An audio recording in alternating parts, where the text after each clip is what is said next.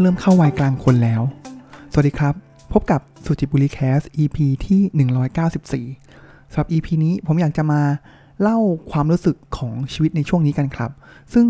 ผมว่าที่มาที่ไปนะครับ อันนึงเลยก็คือเป็นสิ่งที่ก็เริ่มคิดกับชีวิตมาเรื่อยๆ แหละ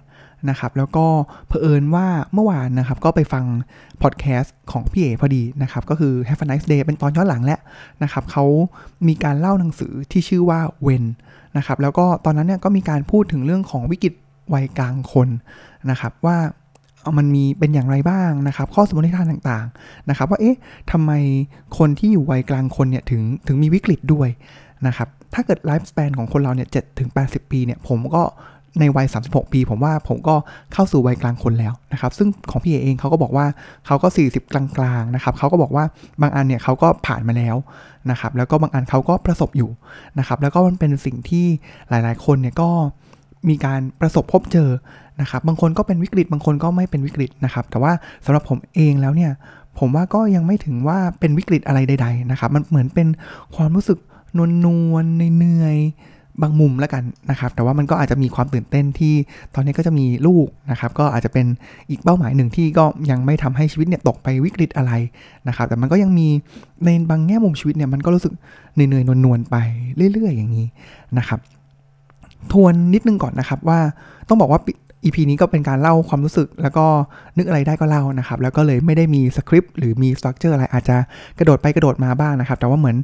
อยากจะเล่าประสบการณ์ที่เจออยู่ตอนนี้ความรู้สึกที่เจออยู่ตอนนี้นะครับเผื่อว่าใครที่นี่แหละอาจจะเข้า 35 จนถึง 40 เนี่ย ได้มาฟัง EP นี้ก็ลองมาคิดดูซิว่า เอ๊ะ มันเป็นไหมนะครับ จากหนังสือนะครับที่พี่เอ๋เล่าหนังสือเวนนะครับ ก็เขียนโดยแดเนียลพิงค์นะครับเขาบอกว่า เออ มันแปลกนะครับว่าจริง ๆ แล้วเนี่ย หรือมันในรูปแบบของการทำงานอะไรใด ๆ ก็ตามเนี่ยครับ ลองสังเกตดูนะครับว่าถ้าเอาเปรียบในเรื่องงานก่อนนะครับ ก็คือ ตอนเราเริ่มโครงการเริ่มโปรเจกต์อะไรใหม่ๆนะครับตอนแรกเนี่ยทุกคนเนี่ยจะตื่นเต้นหมดเลยนะครับแล้วก็มองภาพฝันนะครับว่าเฮ้ยเราอยากจะให้โครงการสำเร็จภายในตามเวลานะครับเราเห็นภาพว่าถ้าความสำเร็จแล้วเนี่ยมันจะมี Impact อย่างไรบ้างนะครับครั้นพอเวลาผ่านไปเรื่อยๆนะครับอะเป็นไงบ้างครับ ถ้าเกิดใครเคยทำ project management มา คนก็เริ่ม fade ออกไป fade ออกไปนะครับ แล้วถ้าเกิดเราเป็น project owner นี่ โอ้โห รับเละนะครับ อ่า แล้วพอเวลาผ่านไปสักพักหนึ่งนะครับผ่านไปครึ่งค่อนทางแล้วนะครับมันก็จะมีเหมือนเป็นจุด ผมจำชื่อไม่ได้นะครับ แต่เหมือนเป็นจุดทริกเกอร์ว่าเฮ้ยมันทุกคนต้องเริ่มกลับมาร่วมมือร่วมใจกันแล้วนะครับ ในการที่จะ deliver โปรเจกต์นี้งานชิ้นนี้ให้สำเร็จรุ่ล่วงนะครับ อันนี้คือเป็นบริบทของการทำงานนะครับ เช่นเดียวกันครับในการใช้ชีวิตนะครับ มันก็จะมี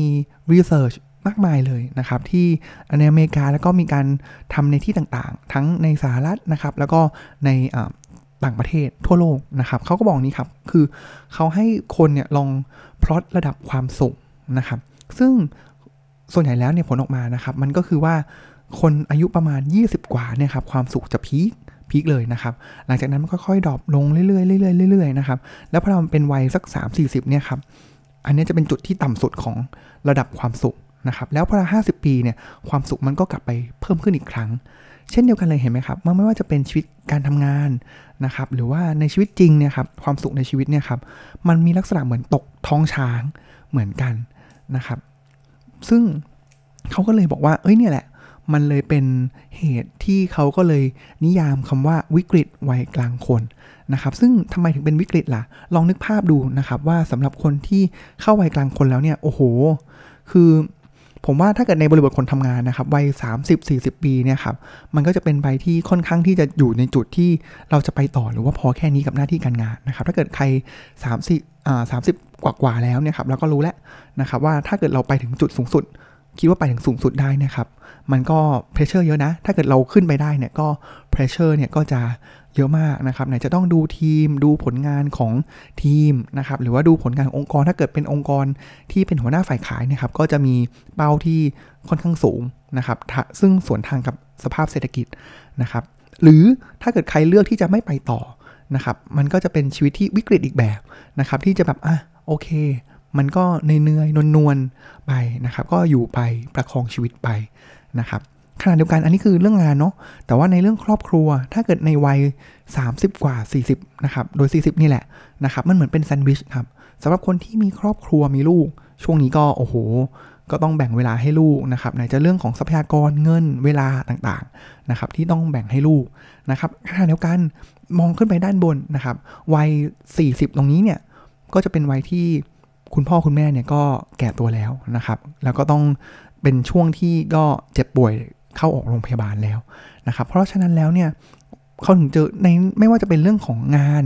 นะครับหรือว่าเรื่องของครอบครัวเรื่องของชีวิตเนี่ยไว้เนี่ยมันจะเป็นวัยที่โดนบีบในหลายทิศทางนะครับในเรื่องของสภาพจิตใจเองนะครับผมว่ามันก็เป็นช่วงที่ในหนังสือเขาบอกนะครับว่าก็เขาไปดูนักคิดหลักนักเขียนหลายคนนะครับ มันก็จะเป็นวัยที่เริ่มเห็นแล้วนะครับว่าเฮ้ยคนรอบข้างเนี่ยเริ่มล้มหายตายจากนะครับคนที่ ญาติผู้ใหญ่ล้มล้มหายตายจากนะครับ แล้วก็อาจจะเป็นคนใกล้ตัวนะครับที่เราเริ่มเห็นแล้วนะครับ ก็จะเป็นวัยที่เริ่มตระหนักถึงความตายนะครับที่มันก็เป็นสิ่งที่เราหลีกเลี่ยงไปไม่พ้นนะครับ แล้วพอเราตระหนักถึงความตายแล้วเนี่ยมันก็เริ่มเป็นผลกับชีวิตนะครับ ว่าเอ๊ะเออว่ะในเมื่อชีวิตเราเนี่ยมุ่งไปสู่ความตายแล้วเนี่ยเราจะต้องแบบดิ้นรนไขว่คว้าทำงานเครียดๆไปทำไมนะครับ แล้วก็หรือเอ๊ะเราต้อง เตรียมตัวกับสิ่งที่เราต้องไปเผชิญอย่างไรบ้างนะครับทั้งหมดทั้งปวงเนี่ยก็คือมันเหมือนนำมาจากในหนังสือนะครับที่พี่เอเล่านะครับ แต่ว่าพอย้อนกลับมาที่ผมตอนนี้เนี่ยเป็นเหมือนกันเลยนะครับว่าเออในเรื่องของผมว่าอันนึงเลยนะครับ อันนี้เล่าสู่กันฟังนะครับ ว่าเออมันก็เป็นโจทย์คำถามชีวิตของผมที่ยังก็ยังไม่เจอคำตอบนะครับ ก็ยังคาราคาซังนวลนวลเนื้อๆอย่างนี้ไปนะครับ เรื่องงานเนี่ยผมว่าณงานที่ผมทำอยู่ตอนนี้นะครับอะ ไม่รู้เป็นเหมือนกันไหมครับ แต่ว่าผมว่าบางคนก็จะเป็นมุมกลับกันนะครับ แต่ผมว่าเฮ้ยบางคนจะบอกเฮ้ยหมันไส้ว่ะที่ผมมาพูดอย่างนี้นะครับ แต่ว่างานของผมนี่คือเป็นงานที่รายได้โอเคนะครับ แล้วก็คิดว่าอยู่ได้เลยนะครับ แต่อาจจะแบบไม่ได้ถ้าเกิดอาจจะไม่ได้สามารถส่งลูกเรียนอินเตอร์ได้ ไม่สามารถที่จะไปเที่ยวยุโรปบ่อย ๆ ได้นะครับ หรือว่าอาจจะไม่ได้แบบมีรถหรูขับ ได้นะครับแต่ว่าสามารถที่จะประคองชีวิตนะครับ แล้วก็ให้ลูกเนี่ยก็มีการศึกษาปานกลางได้ดีระดับหนึ่งได้นะครับ แล้วก็มีเที่ยวได้นะครับ แล้วก็มีพอมีเงินเก็บไปถึงวัยเกษียณได้นะครับ แต่ว่าแล้วงานมันก็ไม่ได้เครียดมากนะครับ สามารถบริหารจัดการเวลาได้ มีเวลาที่จะอยู่กับลูกอยู่กับครอบครัว มีเวลาที่พออะเจียดเวลามานั่งอ่านหนังสือทำพอดแคสต์ได้นะครับ อันนี้คือเป็นสถานะปัจจุบันที่ผมทำอยู่นะครับ แต่ว่า ในแง่หนึ่งนะครับ ที่ก็ไฟกับตัวเองมานะครับ คิดกับตัวเองตกผลึกกับตัวเองมาเป็นปีแล้วนะครับก็คือ เอ๊ะ แต่พอมันทำงานอย่างนี้แล้วเนี่ย ก็คือมันอยู่ในคอมฟอร์ทโซนที่เราเอาอยู่นะครับ ในขณะเดียวกันเนี่ย เราก็มองว่า เฮ้ย ในบางแง่เนี่ย ในความเป็นอาจจะมีไฟที่เป็นไฟแรงหน่อยนะครับ ในวัยรุ่นนะครับ ก็มองว่า เฮ้ย เราก็เคยบ้างงานมาก่อนนะ แล้วเราคิดว่าด้วย ความสามารถด้วยศักยภาพด้วยเวลาด้วยอะไรต่างๆ capability แล้วก็ capacity เนี่ยเราสามารถที่จะไปได้มากกว่านี้นะ เรามองขึ้นไปในคนที่อยู่สูงกว่าเราเนี่ยครับอาจจะแบบอาจจะไม่แบบสูงโดยตรงนะครับ แต่ว่าทะแยงออกไปนะครับเฮ้ยจริง ๆ แล้วเนี่ยเราบีทเขาได้นะ เราสู้เขาได้ เราไม่ได้แย่กว่าเลยนะ เออ ถ้าเราพุชตัวเองไปอีก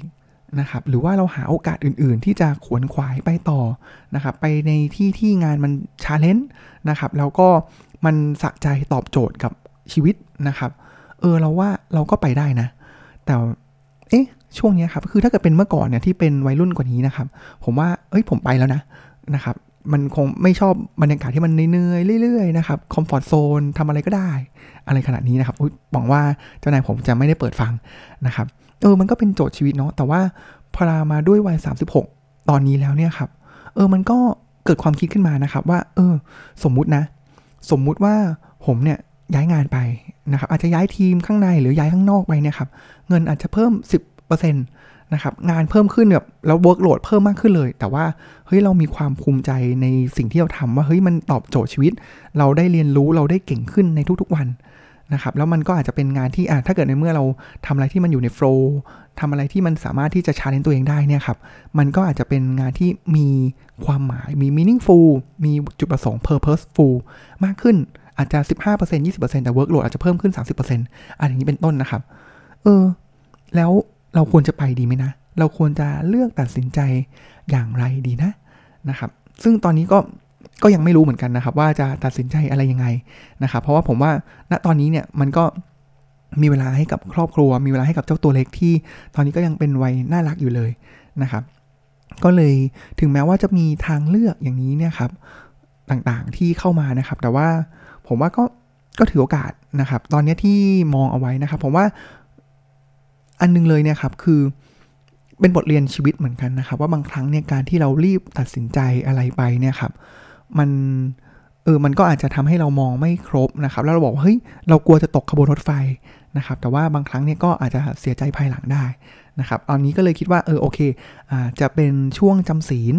นะครับ แล้วก็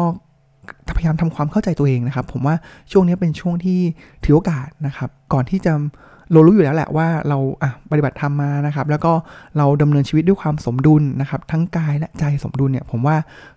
อาอาจจะหลีกเลี่ยง สิ่งที่เรียกว่าวิกฤตวัยกลางคนได้นะครับ แต่ว่าจะทำยังไงล่ะ ที่จะทำให้บาลานแล้วทำให้เราตอบโจทย์ใน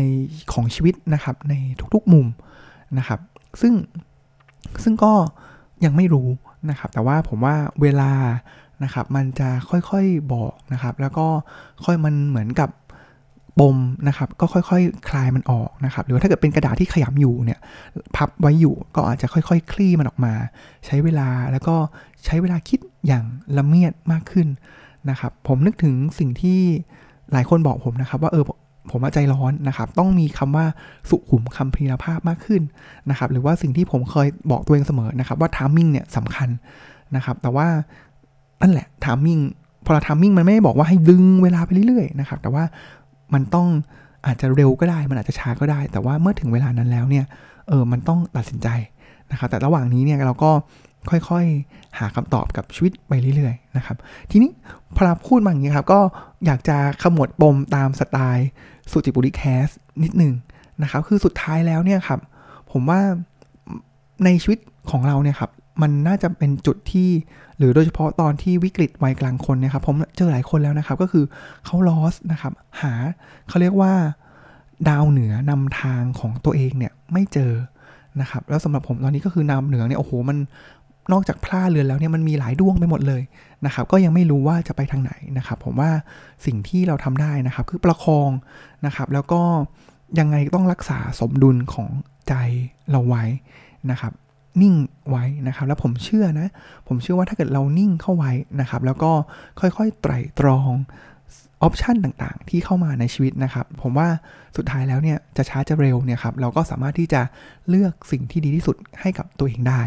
นะครับผมก็ไม่รู้เหมือนกันนะว่าเออผมอาจสุดท้ายปลายทาง ผมอาจจะเป็นใช้ชีวิตไปเรื่อยๆ เป็นคุณพ่อเลี้ยงลูกให้ดีหนึ่งคน หรือว่าอนาคตผมอาจจะไปเจออะไรบางอย่างที่จุดประกายไฟแล้วแบบใส่สุดตัวกับ สิ่งสิ่งนั้นก็ได้นะครับ แล้วก็อาจจะสร้าง Impact ให้กับโลกนี้ให้กับครอบครัวอะไรต่างๆได้นะครับ ซึ่งก็ยังเบลอๆอยู่ ก็ยังเบลอๆอยู่นะครับ แต่ว่าผมว่าถ้าเราใจนิ่งนะครับ แล้วก็ค่อย ๆ ดูไปเรื่อยๆนะครับ แต่ว่าไม่ได้แบบนิ่งแบบนิ่งแบบไม่ได้ใช้ปัญญานะครับ หรือนิ่งแบบนิ่งไปเลยนะครับ แต่ว่ามันต้องนิ่งแล้วก็ค่อยๆไตร่ตรองเนี่ยครับ ผมว่าก็บอกเชื่อมีความเชื่อส่วนตัวนะครับว่า มันเราอาจจะหาตัวเองเจอตอน 45 ก็ได้นะครับ มันไม่จำเป็นต้องรีบว่าเฮ้ย20 แล้ว 30 แล้วหรือ 36 แล้วแก่แล้วนะ ครึ่งชีวิตแล้วนะ ต้องรีบหาตัวเองให้เจอนะครับผมว่าอันนั้นแหละก็อาจจะเป็นอีกประเด็นหนึ่งที่ทำให้คนเนี่ยตกอยู่ในลมของวิกฤตวัยกลางคนคือเร่งนะครับ เจอเหตุการณ์ต่างๆ เข้ามาบีบคั้น เจอความเครียด เจอความกดดันเป็นแซนด์วิชนะครับแล้วมันทำให้ขาด balance ขาดความสมดุลในจิตใจนะครับ ก็เล่าสู่กันฟังนะครับว่าเฮ้ยตอนนี้ผมก็เจอปัญหานะ แล้วก็เริ่มเข้าสู่วัยกลางคนแล้วแหละนะครับ แต่ว่ายังไม่เป็นวิกฤตนะครับ ก็ฟังเสียงแล้วก็ยัง happy อยู่นะครับ แต่ว่าก็ไม่ไม่หยุดที่จะ reflect ตัวเอง ไม่หยุดที่จะคิดไตรตรอง หาทางเลือกที่ดีให้กับตัวเองนะครับ ผมว่าอย่างน้อยแล้วเนี่ยถ้าเกิดลูกมองมาที่เรานะครับ เราก็อาจต้องเป็น role model ที่ดีของเขานะครับ แต่ว่า role model นั้นเนี่ยจะเป็นอย่างไรนะครับ ก็ใช้เวลานะครับ วันนี้ก็ สั้นๆ ประมาณนี้นะครับตามสไตล์สุจิบุริแคสนะครับขอบคุณที่ติดตามรับฟังนะครับ แล้วก็ถ้าเกิดใครเคยอยู่ในสภาพเดียวกันอย่างนี้นะครับ ก็ถ้าเกิดฟังแล้วเนี่ยก็ทักทายมาแชร์ประสบการณ์กันได้นะครับสำหรับวันนี้ก็ขอบคุณที่ติดตามรับฟังแล้วก็ขอกล่าวคำว่าสวัสดีครับ